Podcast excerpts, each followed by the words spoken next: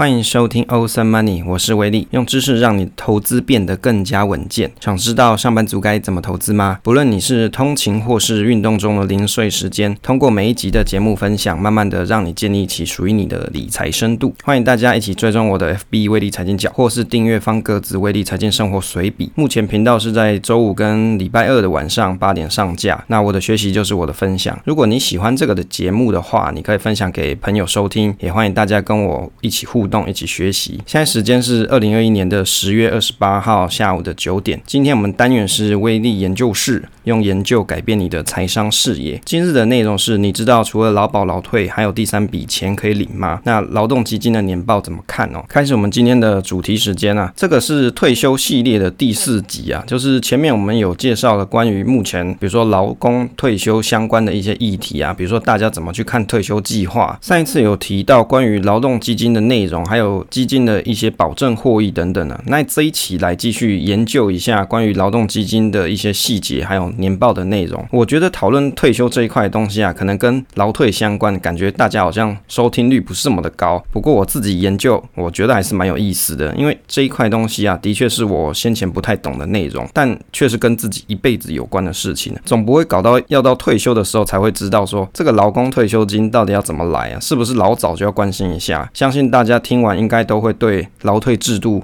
有更深的了解。首先来看一下关于这个劳动基金的快问快答啊，这个东西是我在 YouTube 上面看到。这个劳动部有发了一一则影片啊，那这一则影片呢，主要是来讨论一些劳动基金的一些议题跟内容，那让就是普罗大众啊，社会大众可以进一步的了解到劳动基金的一些细节。它的第一个题目，当然它题目有好几个啦，我没有办法每个都讲，我只讲几个我有兴趣的。它第一个题目是劳动基金局啊，有几个基金啊？A 是五个，B 是六个，C 是七个。那结果呢，大家可以猜一下是有几个哦。上一集我们呢介绍了六个。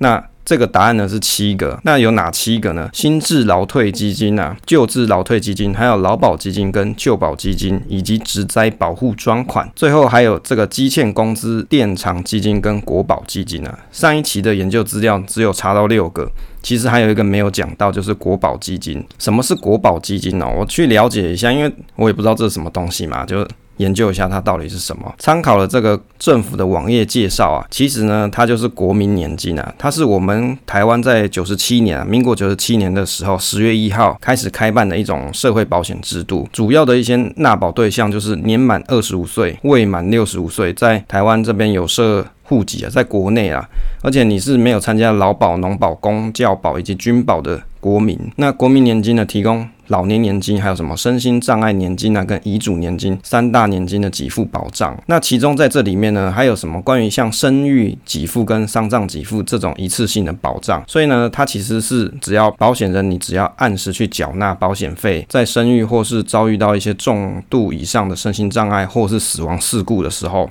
以及你是年满六十五岁时，你就可以依规定请领相关的年金，可以一次性的给付，用来保障本人或是。这个遗嘱的基本的经济生活。关于这个国民年金呢，我的心得是，我觉得这个制度很奇怪，因为通常劳工失业就是没有收入啊，但是你就会发现很妖瘦，失业的时候啊，国民年金的账单就会寄到家里来。我记得退伍到就业前啊，我有一段空窗期。这个国民年金的账单就寄到家里来啊。当时我记得我是有缴交啊，差不多是七八百块钱吧。就是它很奇怪，它就是你那一段时间，比如说你这个月有两三天是没有上班的，它这一段空窗期就会算你一个月的国民年金。那我自己是觉得啊，这个制度有点算是强迫人家不要失业的这种概念啊。这原因就是因为啊，我现在就已经失业，就没有上班，没赚钱啊，啊手上就没有领薪水，结果他又要跟我收钱这样子。我相信可能有很多人哦，你如果曾经有一段时间是失业的，那或是你刚好工作没有衔接上的时候，你应该也有收过这个东西，不知道各位是不是有去缴纳这个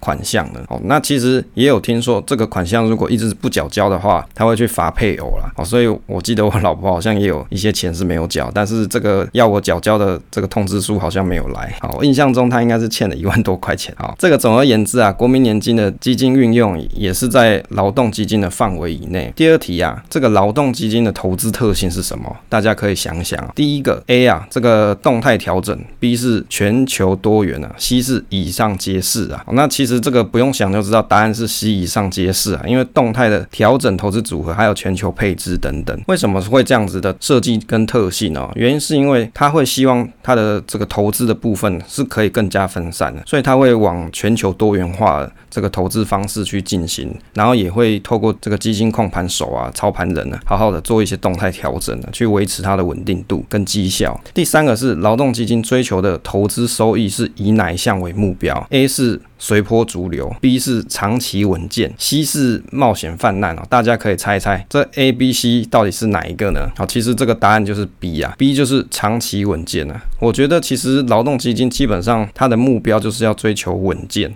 然后尽可能的分散风险，所以有一半配置国外，一半配置国内啊。目标是要维持基金的稳健跟永续经营啊。所以劳动基金着眼在长期稳健的绩效，那加上搭配多元的投资，去减少短期绩效的波动。有没有觉得很熟悉啊？稳健的长期投资啊，就是波动不要太大。我以为上班族的我们啊，也差不多是这样设计跟规划了。哦，就是他其实不是追求这个报酬率是绝对最高的，那个不是他主要的目标，他主要。目标是希望长期稳健，就是可以帮大家好好看管各位的这些劳工啊，你的一些事。刚刚提到的七大基金嘛，就是好好把这七大基金给看管好，让大家的钱可以得以慢慢的增长，好，那不要波动非常的大，这样这样子到大家需要用钱的，比如说退休之时啊，你就会有一笔不小的财富。这样，接着呢，我们来观察一下这个劳动基金的年报。既然它是一个基金，它就是有年报嘛。我不知道大家如果你去买一些基金，你有没有去看过它的年报？我习惯性如果我要去买的话，我会去看一下它的年年报的一些介绍跟状况。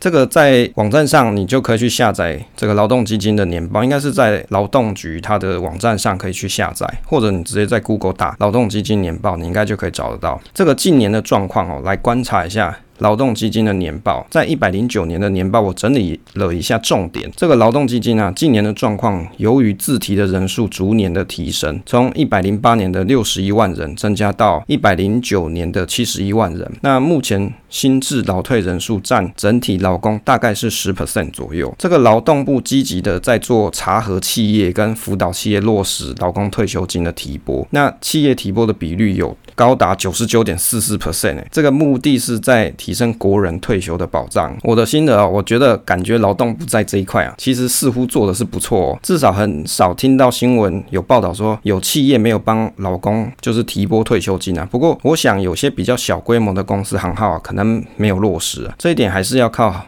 政府好好的稽核，至少有稽核比较容易去抓到一些漏网之鱼啊。不过比较意外的是啊，自提的这个人数啊逐年增加，很有可能投资这个事情啊，对大众劳工来说啊是比较困难的事情，可能也不知道要投资什么吧，不如就交给政府啊，有政府会做事吧。在一百零九年的年报里面啊，劳动部他有提到首要的任务是提升投资绩效，还有定定基金的投资的政策跟资产配置的运用计划，另外还有委托经营跟风险管理，还有稽核。考察等等，我的心得是说啊，就我来看啊，劳动基金的绩效啊，应该不是重点，重点是稳健成长跟波动降低啊。至于这个稽查考核这一块，明显就是劳动部的罩门啊，因为弊案不断嘛。就是我们前几期有跟大家介绍这些弊案层出不穷嘛，在这过去十年之间啊，那有的还是甚至是一些政府官员他们自己自己做出来的一些弊案。接着来看一下劳动基金的未来展望，我看了一下主要的未来展望，因为其实他年报写了很多东西啊，就漏漏等啊，这个我觉得一般人你可能打开就想睡觉了。那我用简单的几句话来表示啊，第一个他是希望可以加强投资的控管机制，引进外部专业的资源来做监督啊。第二个是。增加另类投资啊，上一期我们有介绍过，这个另类投资是指说房产相关为主，有计划办理全球基础建设的有价证券委托。第三个是增加内控自律机制，其实这个东西就跟第一点是差不多的啦，就是要来监督就对了。最后一个是进行农退基金的投资，看起来是想要把这个未来这些农民的退休基金啊，也把它纳入到劳动基金中去运用。我的心得是说，关于这个未来展望，我觉得是如果以求稳定的投资组合来看呢、确实也增加不了太多新东西。最主要还是把财守好，不要又有官员炒股弊案，或者是这个委外经营又出现一些内线交易就好。那劳工大众其实要的也不是这个绩效非常棒，因为绩效很高啊，其实也某种程度代表说它的风险也随之而来。大家要的就是一种公正青年的基金运营制度嘛，帮大家好好管理未来的退休金啊，你说对吧？这个才是。重点。接着我们来看一下新制劳工退休账户的一个分红制度哦，我觉得这一段是蛮有意思的。这个在今年九月一号有一个新闻有提到，新制劳工退休账户平均每人分红是一万六千四百八十九元哦，就在九月的新闻。那劳动基金七月的投资表现啊，有提到说这个七月的投资绩效单月增加了一百一十。七点九亿元。如果以目前新制劳工一千两百零五万名来计算呢，每一个新制劳退的劳工啊，你的账户收益数是增加约九百七十八元左右。那累积到七月底，收益数来到一九八七亿元，那收益率将近有七 percent，等于是平均每个劳工啊，你可以分配到一万六千四百八十九元的分红。这个劳保局啊说，新制劳退的劳工，不管是现在是否还有在缴纳，其实你都可以拿到分红。那分红最快会在二零二二年的三月才会汇入，届时啊，这劳工朋友就可以到自己薪资的账户查看。不过啊，重点是你要退休的时候才领得到啦。我的心得是说，原来劳动基金有赚钱的时候，还有分红这件事情呢。那原来劳退基金的薪资有分红制度，那也就是说，你参与的金额越多，那你的分红也会越多。那分红奖金会因为每个人薪资劳退账户的这个劳退提交时间、缴款时间、金额大不相同，所以你分到的金额也会不一样。这一点是我先前不晓得的。也讲白了，就是假设你今天你有劳退自提的人，也就是你在劳动基金这个新制退休账户，你的这个投资占比是比较高的人啊，你的分红相对也会比较多，有点很像是说你买的单位数比较多啦，基金单位数比较多的概念，所以你当然可以分到的钱比较多。那另外就是我其实我自己没有去查过，说我那个账户里面到底有多少钱，可能改天我来查一下好了。接着来看一下领完劳保劳退啊，还有第三笔。钱可以领啊，这个除了劳保劳退以外，还有第三笔钱可以领，每年还有近两万人请领。这个就是当退休族，如果你又返回职场上班的时候，雇主他要提拨六 percent 的退休金，也称作续提退休金。无论是雇论六十一岁、七十岁，甚至是九十岁的员工，雇主都必须继续帮劳工每月去提拨六 percent 的退休金呢。这个续领退休金呢，它其实有两个条件限制哦。第一个就是你要年满六十岁以上，就是你年纪要到这个程度的时候，你才可以请领劳退金呢。因此，所谓的第三笔退休金，就是你年满六十岁以上的民众，你才符合资格。第二个就是你要领了这个退休金以后啊，你还要继续工作，也就是说，你六十岁以后人重返。职场工作，即便你已经领完这个劳退金，但是因为六十岁后的劳退提交年资，你还会继续重新计算，所以还是会持续累积一笔退休金在你的个人账户哦。好，这个是我以前也不知道的事情哦，这蛮特别。也就是你可以退而不休啦，但是你还是可以先领你本来领的这个退休金。那但是后面你还会有一个叫做续提退休金的东西。举一个简单的例子给大家参考一下。举例来说，比如说六十岁退休，六十一岁开始当保全好了，有没有？大家。就很想说啊，当个保全，每天就是站个哨，这样子算是还蛮比较悠闲一点啊，总比每天上班很紧张那样还好嘛。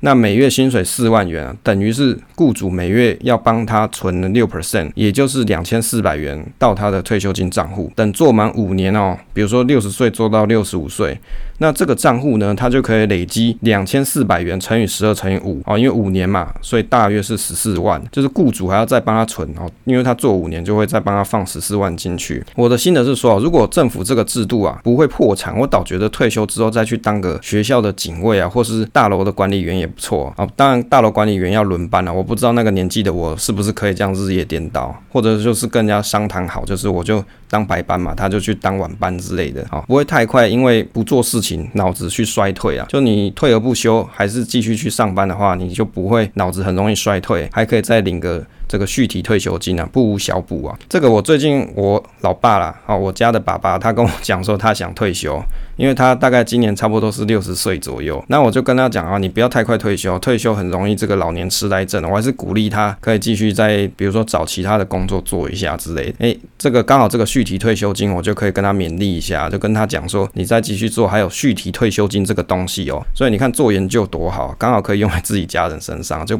把这个知识分享给他，让他不要说哦，我就只是领退休金就好。那其实说实在的，现在人。这个医疗进步嘛，你六十岁之后，你可能还有很多人生想做的事情可以做。那如果突然人生中失去工作这种重心的话，真的蛮容易就会，比如说没事干嘛就胡思乱想之类的。那我倒觉得，如果他可以去找一些其他的工作做，那是他比较喜欢一点的，也许钱没有这么多，这样也是不错的一种方式。再来啊，讲一下这个劳退自选是什么东西哦，在股感的网站。有一篇文章有提到关于劳退自选啊，我看了一下，分享一下心得啊。为什么大家会想讨论劳退自选这个原因呢？是因为劳退的弊案太多了。如果劳工退休金可以像其他国家，例如说美国啊、新加坡、澳洲这些可以开放大家自选投资方案，可能比较不容易出现弊案的问题啊。劳退自选的意思是什么？它的意思就是讲说，劳工退休金这一块啊，开放。老工们自己去选择你要投入到哪一个老退自选平台的基金，也就是自己的退休金，自己决定如何投资啊，自己的命运自己顾啦。当然，就我认为啊，当开放大家自己选投资组合的问题点是什么？就是没有新制退休金的保值人收益机制，就是那个 promise 没有。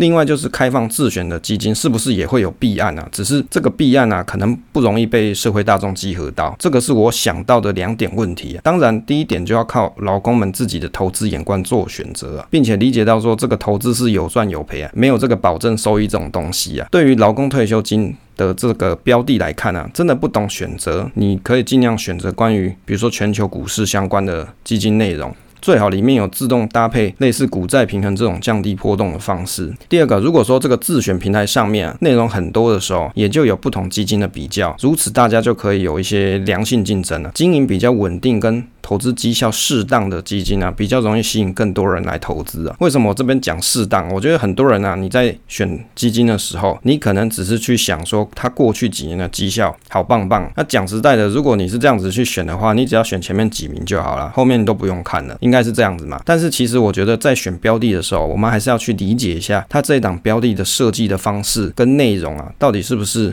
你属意的。例如说，他他的投资里面是不是有做一些再平衡的动作，或是他。投所投资的国家是不是你比较中意的这些地方？好，不要只是单纯只是去看它的绩效表现而已，因为过去绩效不代表未来嘛，所以你还是要仔细的去审视一下它的内容跟是不是它有一些筛选的机制哦。当然，我就我认知啊，目前这个基金的详细筛选机制好像不太容易被查到，但是至少它的组成表现啊，可还是可以稍微看一下。不过我觉得啊，关于这个劳退自选啊，其中有一个很重要的问题就是在于这个投资的大众啊，也需要好好的教育。一下，避免以为说只要选过去绩效很好的标的来投资啊，其实这个也变成说，因为绩效这种东西就是蛮有可能它的风险也代表相对比较高嘛。投资人你就必须要有自己的投资观点跟判断的方式，所以我认为啊，这一点对于教育大众的财商来说还比较困难。比较折中的做法，我以为有几个方案啊，例如说劳退自选的机制可以改。曾开放政府经营的基金跟民间业者的退休基金一起放到劳退自选平台，一样政府的基金也有跟现在一样的保证收益，那民间的业者就没有保证收益，让投资的大众自己去选择你要投入到哪一档，甚至你可以自己去选择分别投入多少比例啊，好，就比如说你要投政府，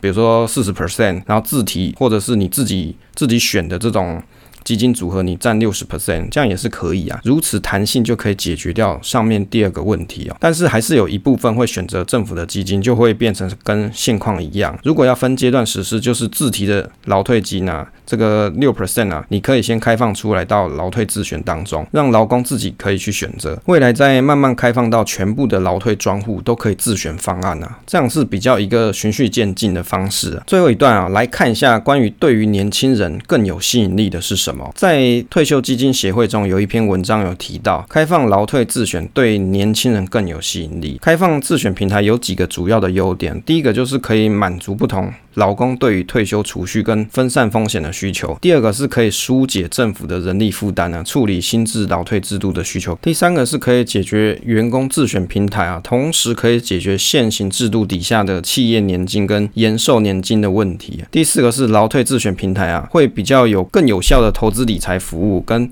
投资教育的一些观点啊，在他们的网站上面。第四点，我看基富通的网站啊，有增加了不少教育的文章，就是财商教育的文章啊，比如说跟你讲什么是基金啊，怎么投资啊，或是跟你讲保险啊，然后保险有分什么种类之类的。我觉得其实这个就是利益良善啊，不然其实在政府的网站，讲实在，政府网站好像其实也没几个人想去看。教育大众的财商其实是蛮重要的，不然其实这个政策很难推行啊。例如说，你自选这个投资劳退的方案呢，结果亏钱了，可能又会有民众去抬棺抗议。关于这个第三点，我有看没有懂，研究了一下这个立法院的文件，它其中有提到，目前新制的老退下的企业年金呢，因为有两百人的人数限制以及保证收益率的这个规范，如果员工他离职就可以去提领，而且必须提供保证的收益啊，造成保险人数太少的这个关系啊，现金流量不确定的风险太高，使得像这些保险公司在经营上会有比较大的一些利率风险。那长寿风险跟投资期间这些不确定的风险，变成说这保险公司很难做到保证，所以就变成说没有人想要来做这这个承保的生意啊。那自选平台呢，它就可以把保险公司的年金商品纳入到平台当中，那年金的商品由保险公司依照员工不同的需求去设计商品，例如说像什么利变年金啊，或是具保证变额的年金之类的。那自选平台的年金保险也可以同时让保险公司的年金商品成为劳工退休后主要的退休给付商品啊，以及在个人账户下这个延寿年金的给付商品。这样子的话，员工他如果离职的时候可以不用提领，那下一个雇主也可以继续帮他缴保费，那被保人数就可以扩大，那不会有投资期间不确定，也不会有四年的闭锁期，就可以解决保险公司经营上的困难。刚刚我们有提到关于延寿年金这个项目啊，我觉得大概八成的人没有听过，因为我之前也不知道啊。这个劳退新制规定，劳工请领月退的时候，你必须还要缴一笔年金保险保费啊，所以这个就俗称叫做延寿年金啊，让平均余命八十四岁时啊，领完劳退新制账户之后，你还可以继续领年金啊。但是因为没有保险公司愿意承做这个延寿年金，劳动部就修改了这个细则，让领月退的劳工啊不必扣缴延寿年金保费。但是因为风险比较高啊，保险公司不愿意承做，导致这个延寿年金。至今都还没办法开办。那劳动部为了要免除一些延伸的相关争议，他们就去修正了一些法案啊，让。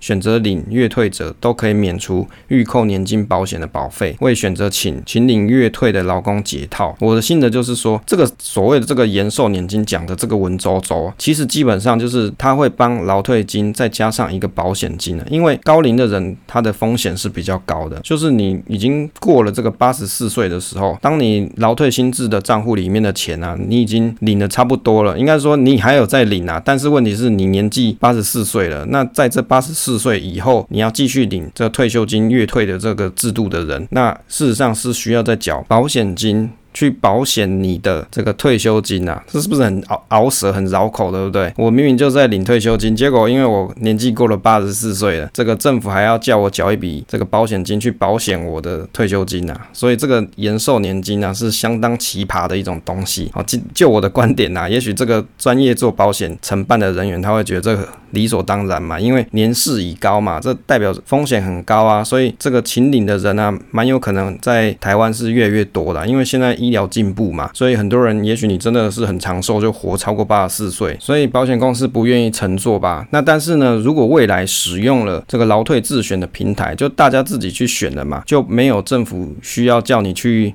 帮你自己的退休金做保险这件事情呢，因为你所持有的是你自选的基金的，这个是一个小小的知识啊，给大家分享一下。所以，如果当大家听完这一集之后啊，你就可以知道，当你届龄退休之时，应该说你要退休了，你可以选择退休领你的退休金。你领了退休金之后，你还可以继续去上班，那你的雇主还要再继续帮你这个缴六 percent 的。提领，当你未来真正第二次退休的时候，那你就可以完整的享受到你先前努力的成果了。那这个退休系列啊，目前是到第四集啊，后面还会继续研究相关退休的议题啊，跟基富通的好好退休方案这些，它里面有哪些标的？比如说有四十档基金，那我可能预计会在里面选一档来。做购买。那这个也就是为了我自己做的一个研究啦。那后面就再跟大家慢慢的分享。结尾的部分，请大家可以分享这个节目给朋友收听，让大家都来认识威力。那这个样子，Apple Podcast 的排名才有机会提升。那可以关注一下威力财经角的 FB 啊，感谢大家，谢谢大家收听这一期节目，希望对大家都有一些帮助。